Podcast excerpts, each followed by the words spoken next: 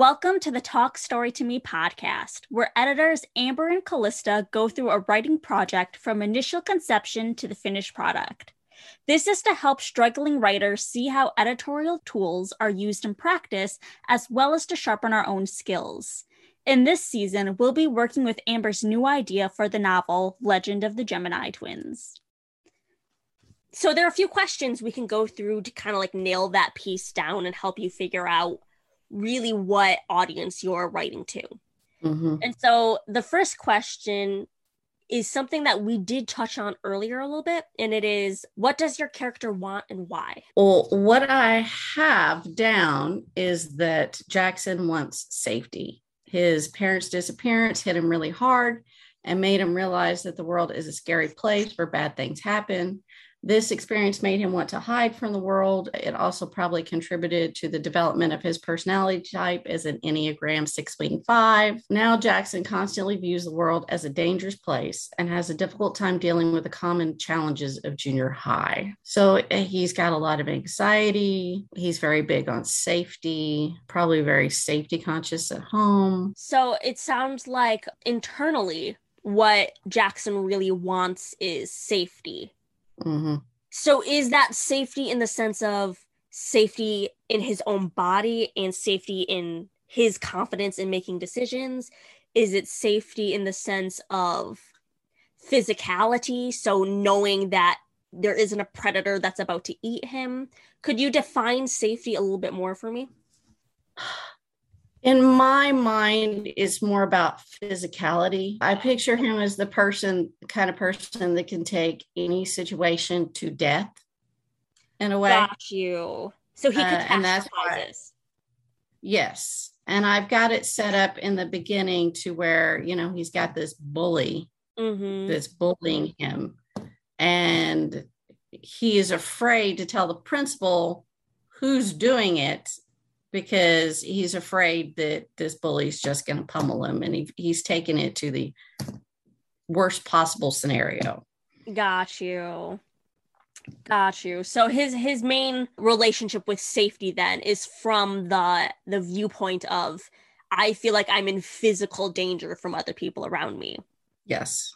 Got you. And do you know have you come up with a reason of why he feels this way I feel like it has a lot to do with his parents disappearing at such a pivotal age. You know, they were in a jungle and all of a sudden they're gone. And he heard whispers of, you know, drug dealers kidnapping them and taking them hostage and things like that.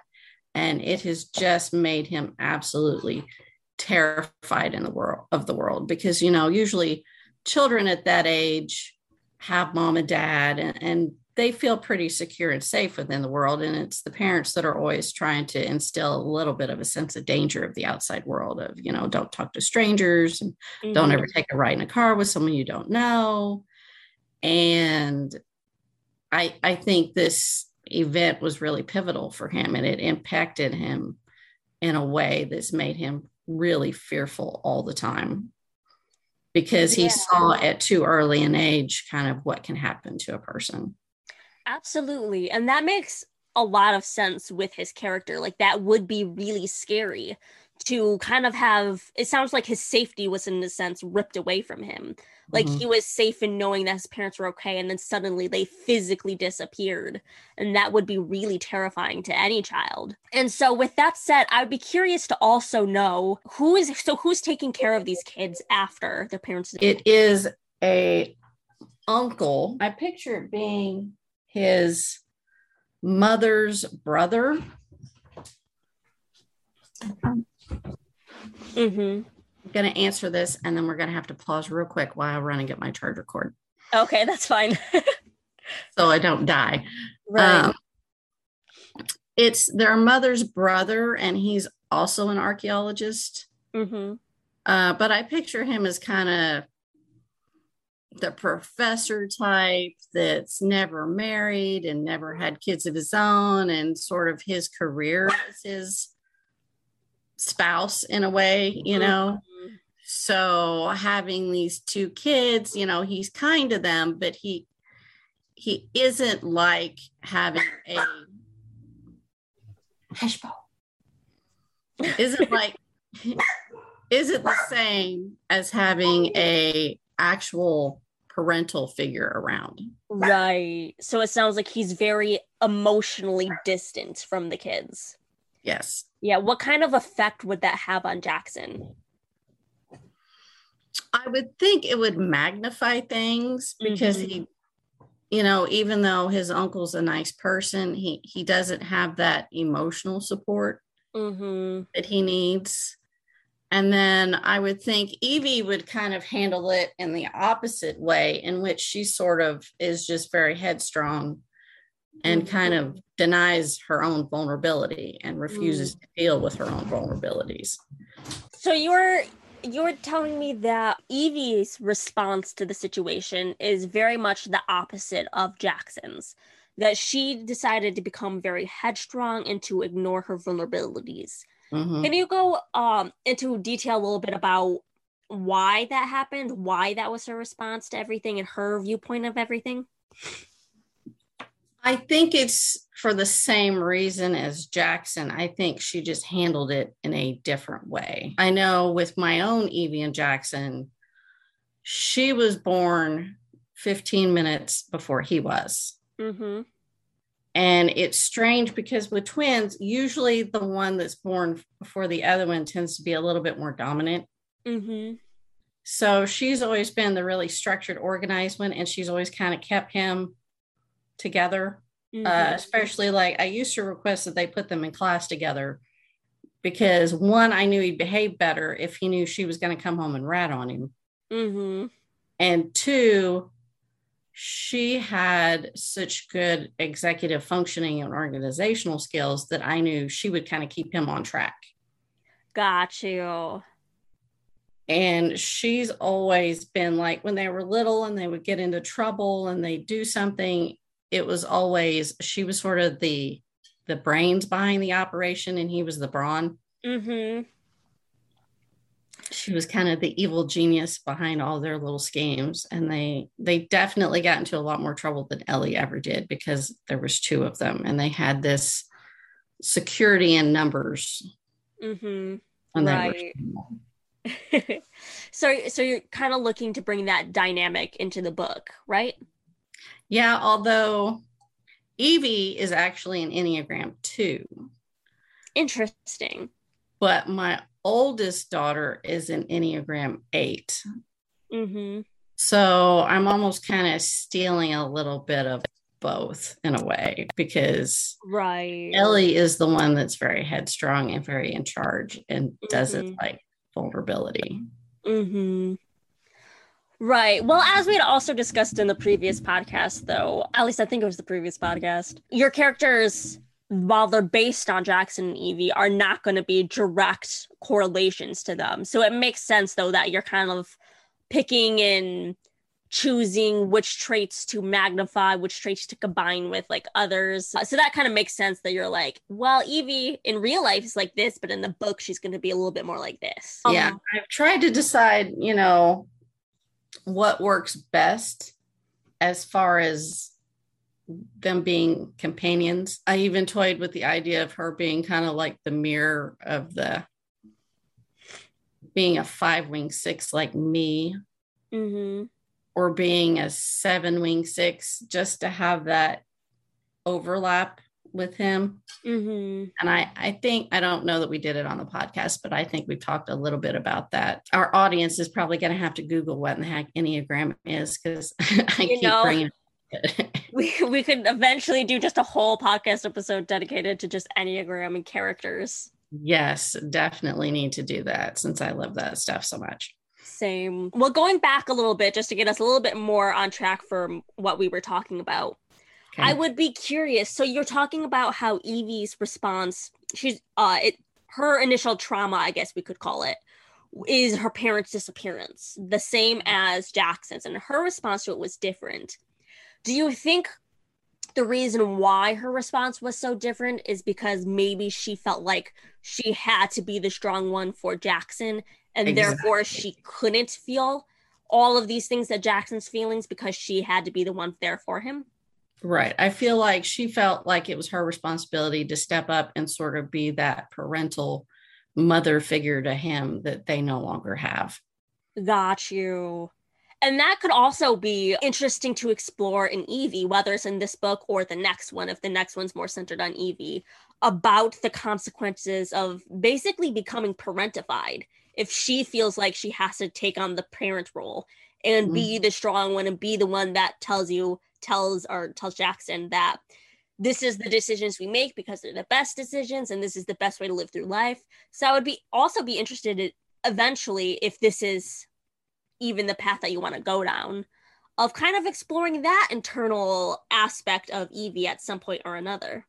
Yeah, I, I almost feel like at some point in the book, she's going to have to make a decision that ends up being a bad decision. Mm. And it has a negative impact on Jackson in some way, gets him in danger or hurt or mm-hmm. something of that nature. And it makes her realize maybe I don't have all of the answers and maybe I should have listened to some of the other people around me and makes her kind of come to terms with her vulnerabilities that she's been trying to ignore. Right. Yeah, that could be that could really shake someone to have your core kind of worldview shaken like that. Mm-hmm.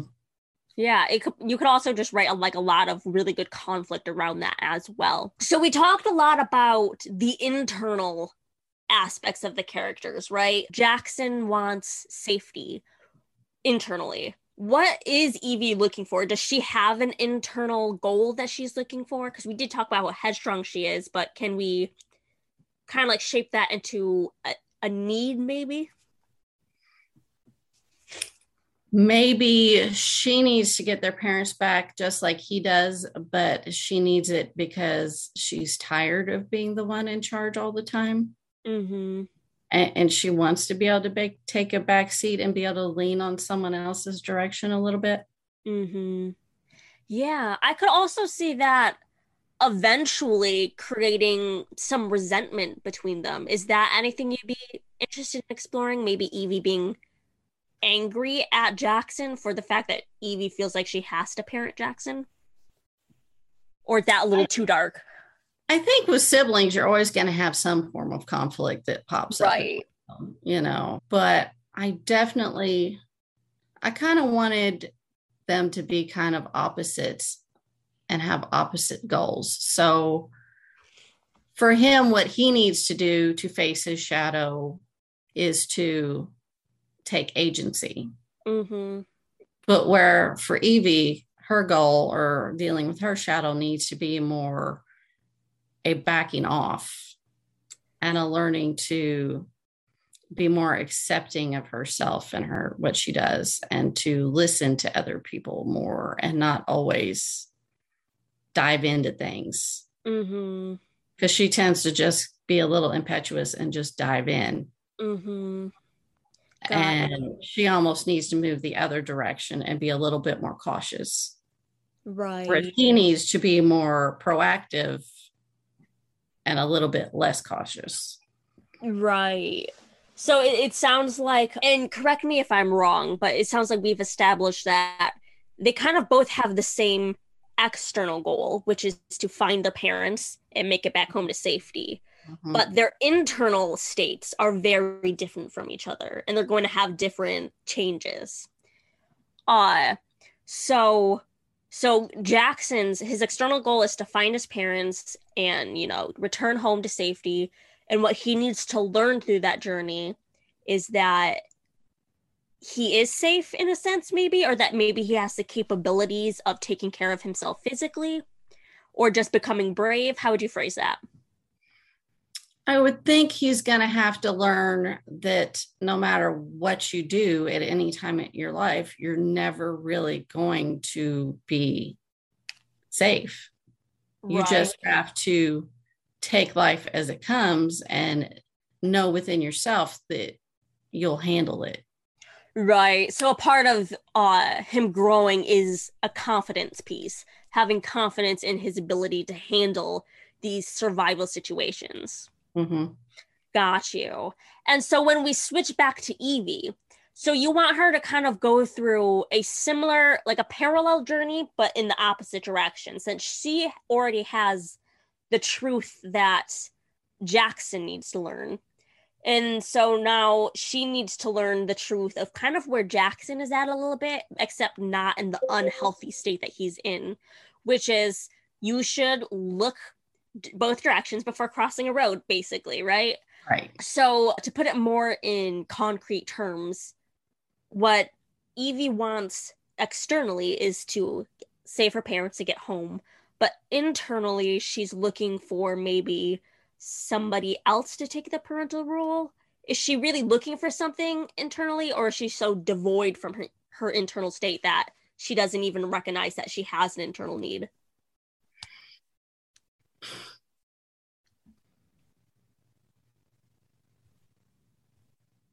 Well, I'm trying to piece this together because I want basically she has the missing piece of what he needs, mm-hmm. and then he has the missing piece of what she needs. Right. So I'm trying to piece together.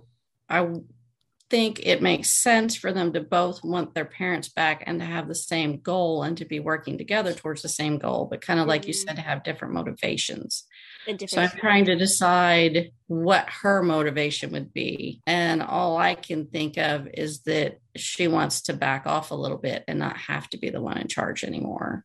Right. And she would like to have just that security of having mom and dad there mm-hmm. and knowing that she doesn't have to be the tough one all the time. Yeah. I like that. I think that that works completely fine as strong motivation internally as well as like externally of course just wanting your parents back is something that anybody would be able to identify with and empathize with it also seems like a main point of contention between those two characters is going to be in strategy in a sense of how they go about getting this goal which could mm-hmm. also create a lot of conflict and tension between the 2 mm-hmm. because i, I want to say he's going to be more of a planner mm-hmm. and she's going to be more of a let's wing it Mm-hmm. We have then, to.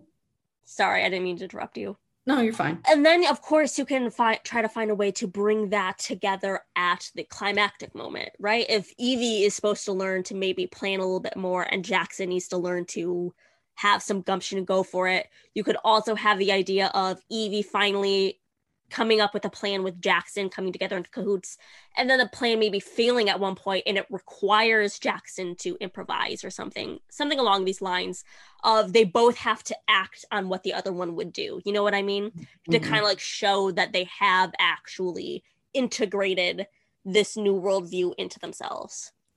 Something yeah. to think about. So basically, he forms a plan and she agrees to it, but then it falls apart and he has to improvise. Yeah it could be like could be like that where they they come together finally. Maybe they're constantly fighting for constantly evie being like plans are stupid. You just gotta go for it dude. And jackson being like no just going for it is stupid. We have to have a plan. And then mm-hmm. finally come together at the end to create a plan together but mm-hmm. then mm-hmm. you know plans don't usually always go exactly as you have it planned out in your head and mm-hmm. so plans do require some improv, right? Ability to be flexible, which mm-hmm. maybe Jackson could also help learn that there needs to be flexibility in his plans, not so rigid. And so then he has to act on like some form of improv improv to save the day. And just just something like that. It doesn't have to be that specifically to just show that they are they have integrated. You know what I mean? Mm-hmm. Yeah, food for thought. All right. I feel like we did a nice deep dive into what your characters wants and whys. Do you feel good on that, or is there anything else you want to talk about? No, I feel like that covers it. Got you. And so, this next question we could probably skim over since we already did this in the first half. But for anyone who's listening, normally the next question you'd ask yourself is who or what is the main antagonistic force in your story? and that is also going to help you narrow in on your genre when you know what type of obstacle they're facing mm-hmm. but since we already went over that if you're cool with it we'll just get, go on to the next one okay yeah oh actually you know what there is one aspect of this that i do want to touch on so when we talked about the antagonistic force before, we were mainly focusing on on what was the main external villain. And then at the when we were talking about what the character wants and why, we were touching more on the internal aspects of the characters. And so I kind of want to bring those two pieces together a little bit more and talk about so we know the main reason why Jackson can't get his parents is because they're captured. What would you say is the main obstacle and the reason why Jackson can't get his internal sense of safety? Do you know what I mean by that? Well, in my thinking, it's because they're in a jungle and there are pygmies and headhunters and yeah it's not just the conquistadors that are chasing them through the jungle. They've got mm-hmm. you know, wild animals and there's just danger on, around every turn in this particular place. Mm-hmm. So he's having to bump up against his fears over and over and over and over and over again. Mm-hmm. Does that answer what you're asking? Somewhat. And so I could see all that that bumping up would be like a good way to start changing his mindset of showing him that he can handle the situation. I guess what I was kind of going more for was a little bit more internal and a little bit less external because mm-hmm. all of those conflicts that you just mentioned are all external of him. They're not yes, coming from inside what, him. That's so what, what I'm good at is the external part, Kallista. Right. so what I'm what I'm more looking for right here is what's the internal obstacle inside of him that is stopping him from making the same leap that maybe Evie made, which is I can handle this situation. So maybe think of this in terms of more worldview mindset and less external force. Could it not just be fear? Would it have to be more that he has some sort of feelings of ineptitude about himself? Well, it could be uh like that. So I'm thinking since his main struggle is fear and what he wants is maybe to become more confident. What he needs, it sounds like, is to become more confident. It could be fear. I was hoping to maybe uh take the vague idea of fear and like concrete it a little bit more. So it's it's his need is to overcome his fear of physicality. So if it's if that's what's stopping it and that is what is coming from the trauma of losing his parents, I just kind of want to roll that up into a more concrete ball instead of it being so fuzzy. So maybe we could say something like what the thing that is stopping him from getting his need, which is being confident in his ability to handle the outside world, is his fear that he can't handle the outside world. So maybe he's paralyzed by external forces coming at him. I'm I'm trying to just concrete that a little bit more so we know specifically, you know, what's happening inside of him. Does that make any sense? Yeah, since he since his fear is all with his physicality, would it just be a fear of death? It could be.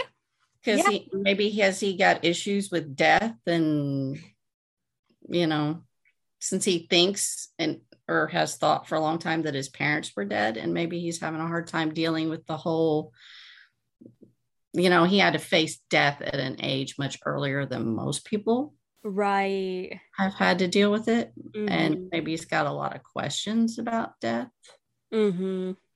I even, I even thought about having him go through sort of a death where he gets bit by a snake mm-hmm. and then Evie has something that Merlin gave her and she uses it to save him. Mm-hmm. And he al- almost went through sort of like a spiritual death. Right. And that that helps him overcome his fear because he's already been through it once, basically, mm-hmm. in a mm-hmm. way. Yeah that could totally work as a, a a externalizing of the inner process of what he's going through. Yeah, I think that could work. I was just mainly looking for making sure we understand what the main internal antagonist was for himself and just concreting that down a little bit more. And we can probably almost do the same for Evie a little bit. So, what would you say then is the main internal thing that's stopping her from getting her need met? Fear of being incompetent. Mm, that's a good one. That's a really good one. Interesting. And I'll be interested also once we get to the page a little bit more of seeing how those fears play out and how that those fears impact their decision making. You know what I mean? Because Mm-hmm. it sounds like Evie's going to have a bit of a perfectionist street streak. Mm-hmm. Got you. So I'll be very interested in seeing that play out. And as we go through the story, and now we have these two forms of antagonism, right? We know what the main external antagonist is, and we have an idea of what the internal antagonist is. Which has more weight to you in your mind? Which one are you more excited about going through? Is it the defeat of the conquistadors or is it the defeat of their inner demons?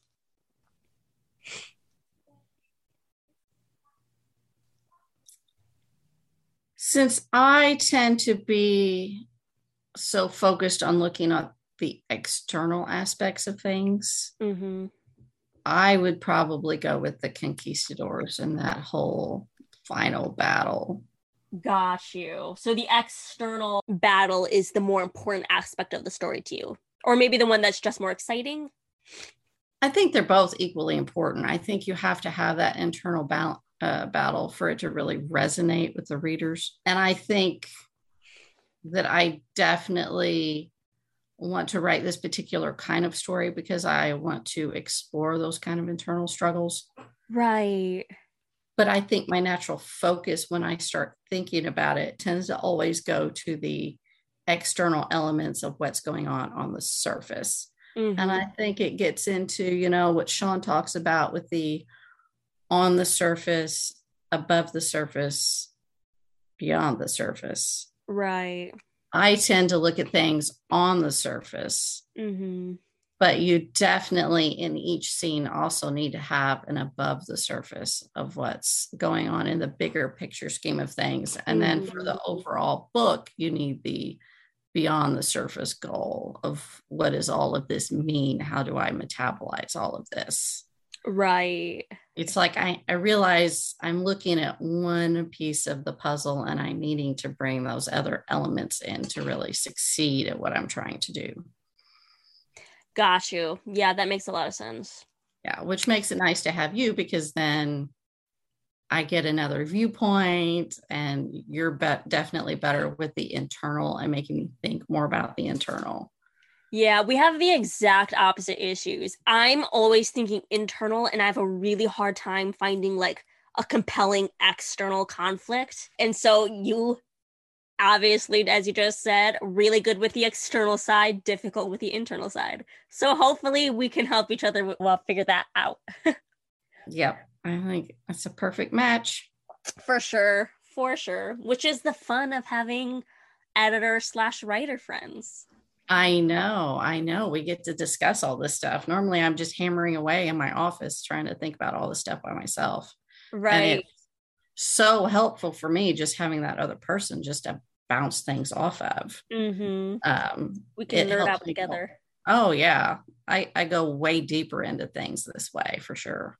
Yeah. Plus, it's it's nice when you're talking to someone who knows the same lingo as you. Uh, Since we both do, you know, story grid together, we both know what we're talking about when we say like the five commandments or content genres. so Yeah, it's nice to speak the same language. Yeah, it's given us that vocabulary that we need to be on the same page with each other with what we're thinking about. Yeah, absolutely. So the next question that I have for you is what is the main question you want your readers to be asking as they read the story? So, for example, what uh do you want your readers to be wondering if Jackson and Evie will survive the night? Or are you more interested in them wondering if Jackson will be able to overcome his fears and rise to the occasion? What's what's the main question you want your readers like biting their nails over in anticipation of the answer? I think I always pictured it as will they get their parents back? Got you. Okay. Will they succeed in getting them back? Sorry, I'm taking a note. That's okay. Plus, they've got, you know, the missing archaeologist. They want to get him home as well. And I even Right. thought about having them get the parents back at the end, but then Tiki kidnaps Josh and takes him with them. So Right. then that, you know, that gives them a goal to kind of prompt and motivate them in the next book because they still have to get Josh back. Got you. Those are all really good questions and good conflict that you have in mind. And so then I would be wondering, uh, because another way of defining that, what the main question you want the readers to be asking is to also think about it as what crucial decision does your character have to make at the end of the book?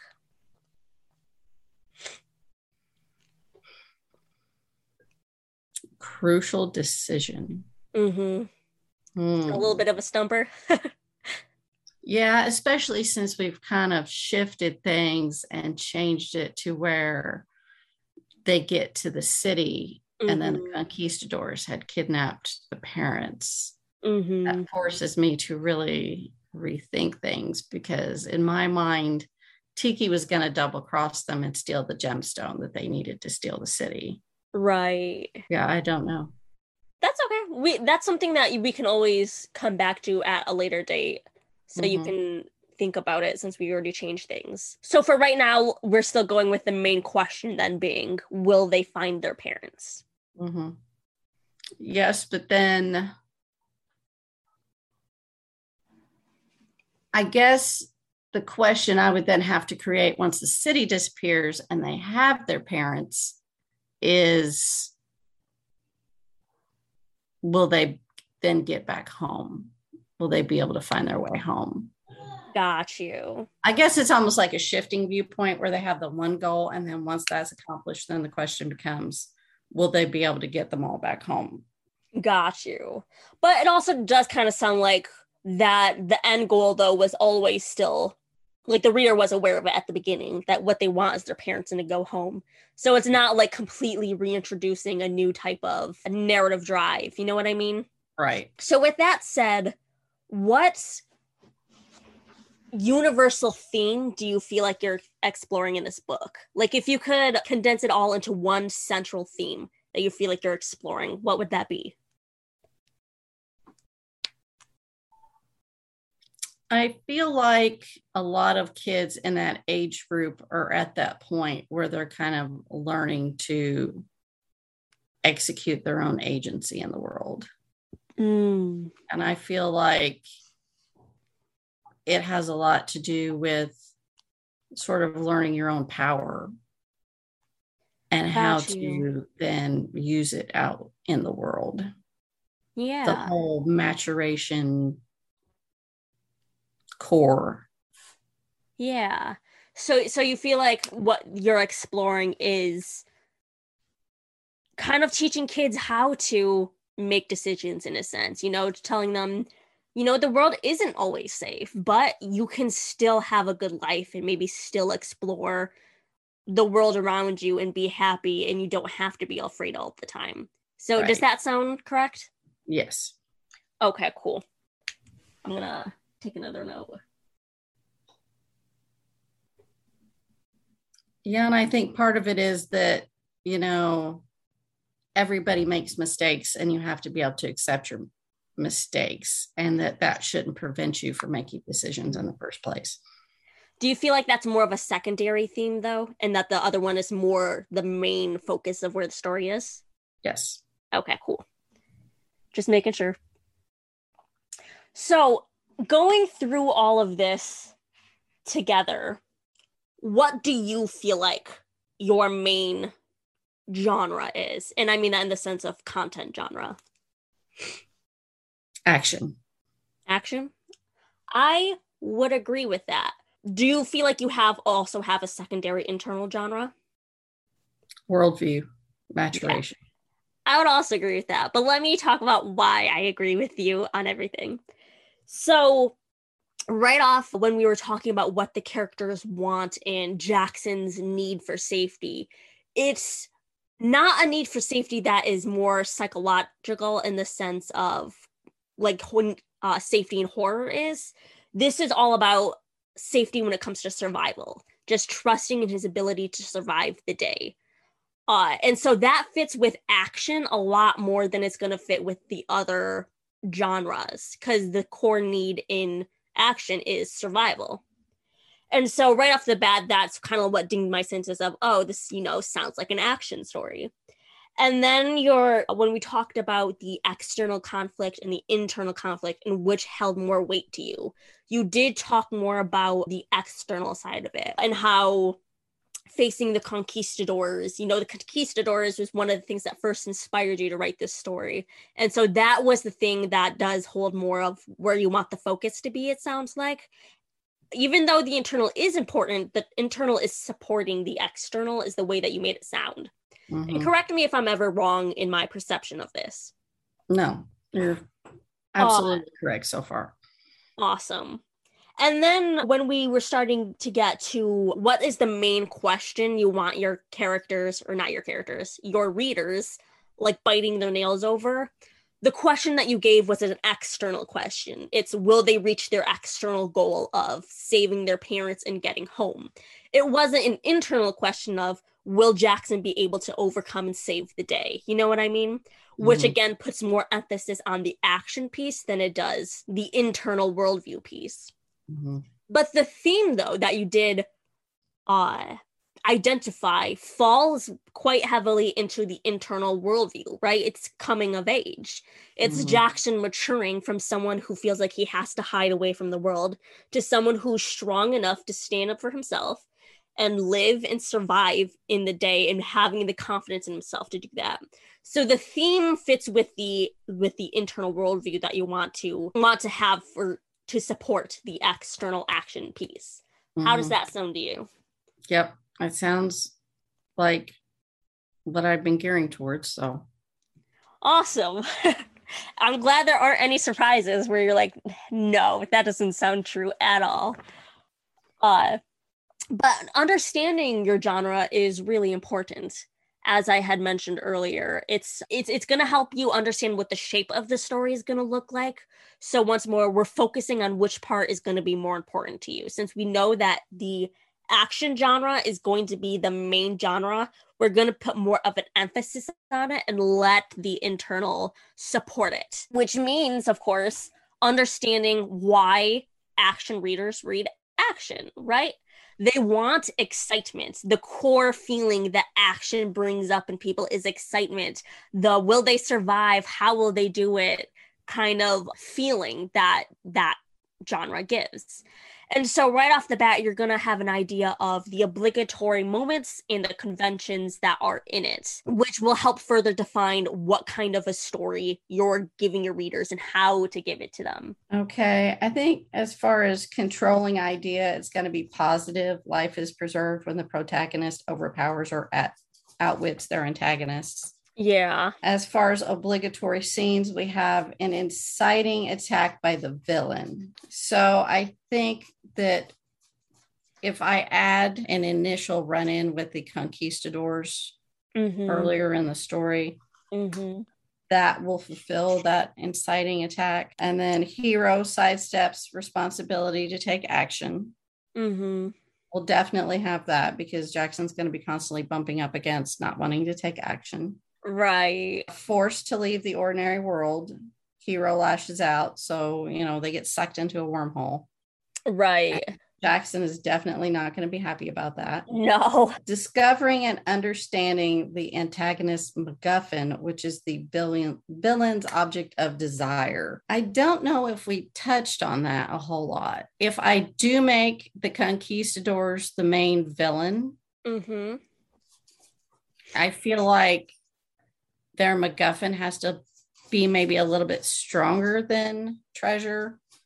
I feel like I had more of a a logical, reasonable reason to be a villain for the chief. Right. what if they're not just looking for any kind of treasure? What if it's like a specific magical item? Like maybe it could be something that would make them immortal or something that would make them much more powerful. Uh, so it could why... be that they're keeping maybe their parents captive. Maybe as tools, maybe they at, at the beginning during the inciting attack, you know, they kidnapped the kids, but maybe they had also originally gotten that item and then Evie steals it as they escape. Maybe i don't know. I'm throwing things out there. Yeah i know. With where i'm from it was the fountain of youth. Got you. There's even a, a fountain of youth park in st augustine that i went to. No pope this year. Mm-hmm.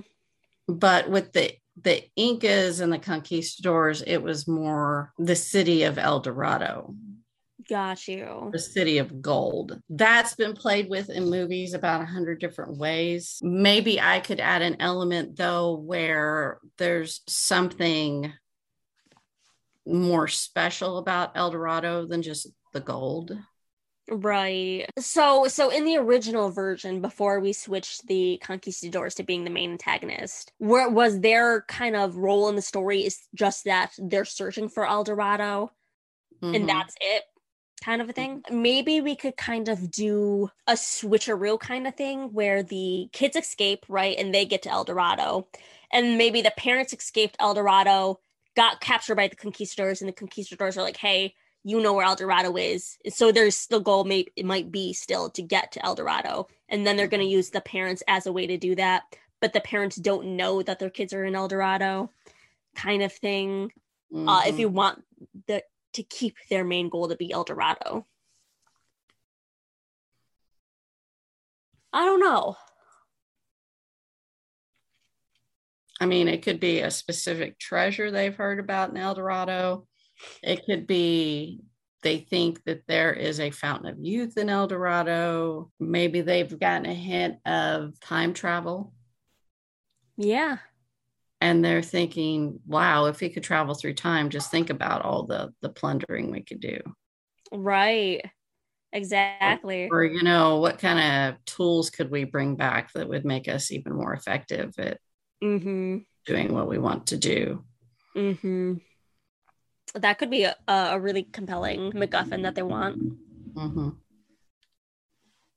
yeah i know i was thinking about having sort of like wormholes like spaced all over the jungle and it almost took you from like point A to point B. Got you. So maybe when they escape, they use one of those wormholes. Got you. And maybe that piques the conquistadors' interest and they're like, whoa, what was that? Is that something we could use? Or mm-hmm. Is there a secret doorway that will take us to El Dorado? You can also kind of maybe define out how the wormholes work in this world. Is it that they appear kind of like randomly or is there an object that can maybe make them appear and maybe that could also tie into it? Is it like a special innate power in someone? That's also something to kind of flesh out. Yeah i almost have to do a certain element of world building here right well that is another section on the blueprint that we we could go over okay because that it has like it has elements of fantasy for sure. Oh, for sure. 100%.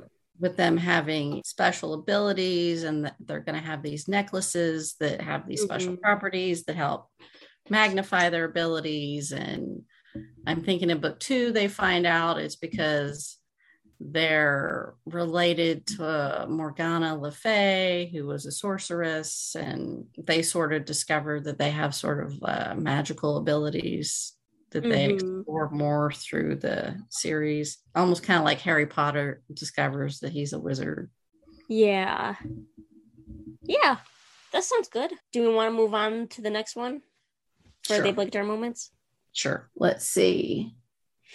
Hero's initial strategy against the villain fails.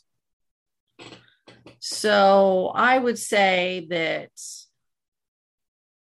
when they storm the city, and then they find out their parents aren't there. I would think that that would satisfy that obligatory scene. Absolutely, because then it's forcing them to make a new decision, you know? Mhm. It's now what? Now what do you do? Since you know, I'm sure they, especially Evie, came in, you know, very cavalier, very like, ah, I have saved the day. And then Mhm. it all goes kaput, you know. It'll definitely force them even more outside of their comfort zone of figuring out what's the next step. Mm-hmm.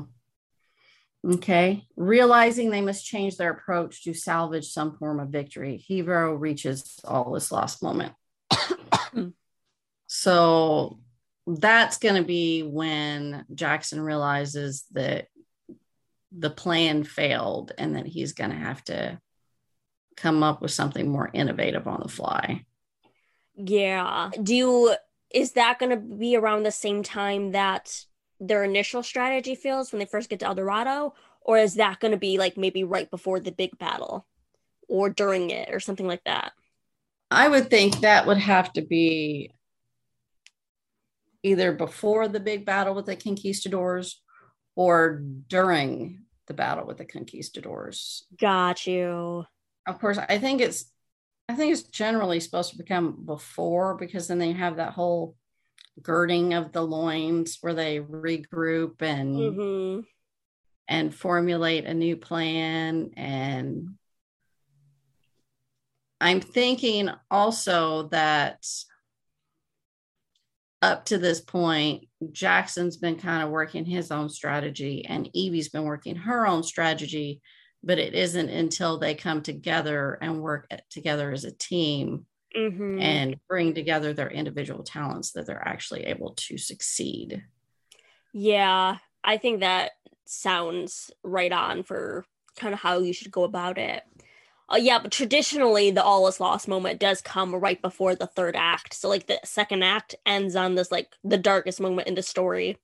And then, you know, the hero rises back up, kind of a thing. But I think I like the idea of, as you said, each character essentially working off of their own strategy, and that is constantly causing them to like, fail, essentially and then you know that escalates in degrees until finally they're able to overcome their internal struggles to come together make a plan execute the plan you know overcome save the day sort of a thing Yeah, and maybe if I build the conquistadors up bad enough that when they find out that they have their parents, that you know, maybe that does create an all is lost moment because it's like, oh, we thought going up against the chief was bad, but going up against the conquistadors, that's like way worse. Right it could be it depends on also where you want to have the reveal of the chief do you want them to face the chief before they face the conquistadors or after they face the conquistadors I think the chief's going to come before. I'm thinking Okay. they're going to go into the city and think, oh, we've got this thing we can use to bargain with this guy. And it's all going to be about negotiating. mm-hmm And then they find out that he doesn't have the parents anymore. And he's basically kind of defeated and distraught because he knows what's coming and there's nothing he can do about it right until they show up. got you And then once they come, his main goal is just going to be to get that gem and get the heck out of there. Mm-hmm. Okay. Yeah, I think that could work. Okay. Hero at the mercy of the villain. Definitely going to have that at some point in that end sequence as they're battling the conquistadors. Mm-hmm. And since this is also the this, since the main focus is on Jackson's change, the hero at the mercy of the villain, this could also be when he really takes on the mantle of improvising and maybe like having that flexibility of like doing something that allows him to overcome the the monster. You know what I mean? Like maybe he's at the mercy of the monster or maybe his sister or family members are and the plan is failing so he has to like change in order to overcome and if he remains rigid in the plan it'll fail maybe something like that whatever you choose though the hero at the mercy of the villain is definitely like the main scene you know the Oh, core yeah. of the, the action story All action scenes, I think that's kind of what you wait for. yeah And usually one of the funnest ones to write. yeah For sure. If I was smart, I would build something into that, some sort of improvised tactic that Evie had already used earlier in the book. Ah, as like a mirror or a parallel. And then he gives her that look, Mm-hmm. you know, and she realizes what he's going to do, or he says something that triggers, you know, Mm-hmm.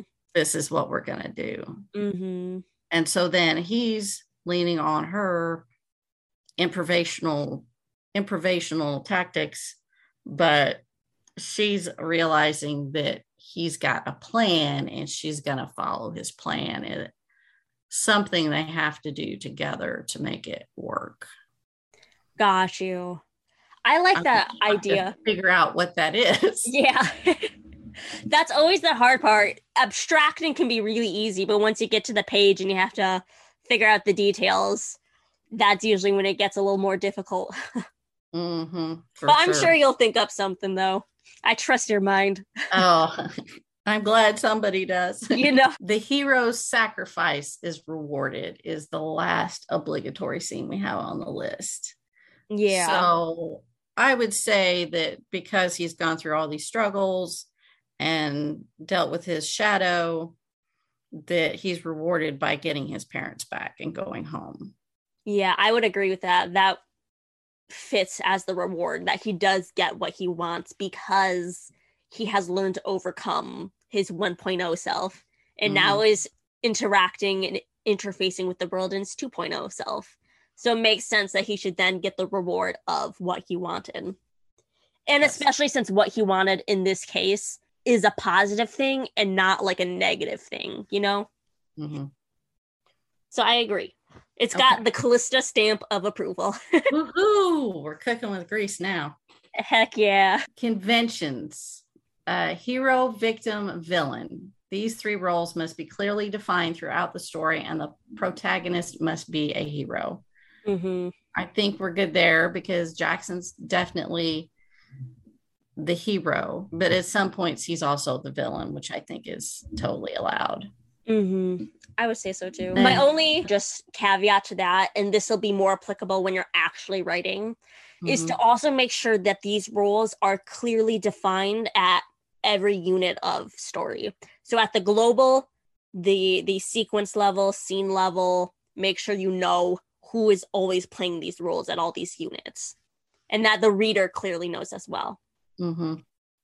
Yeah, and I would think, you know, in certain scenes you're going to have multiple multiple victims because I have them being reunited with Josh and Tiki at one point, so all four of them are together for part of the book.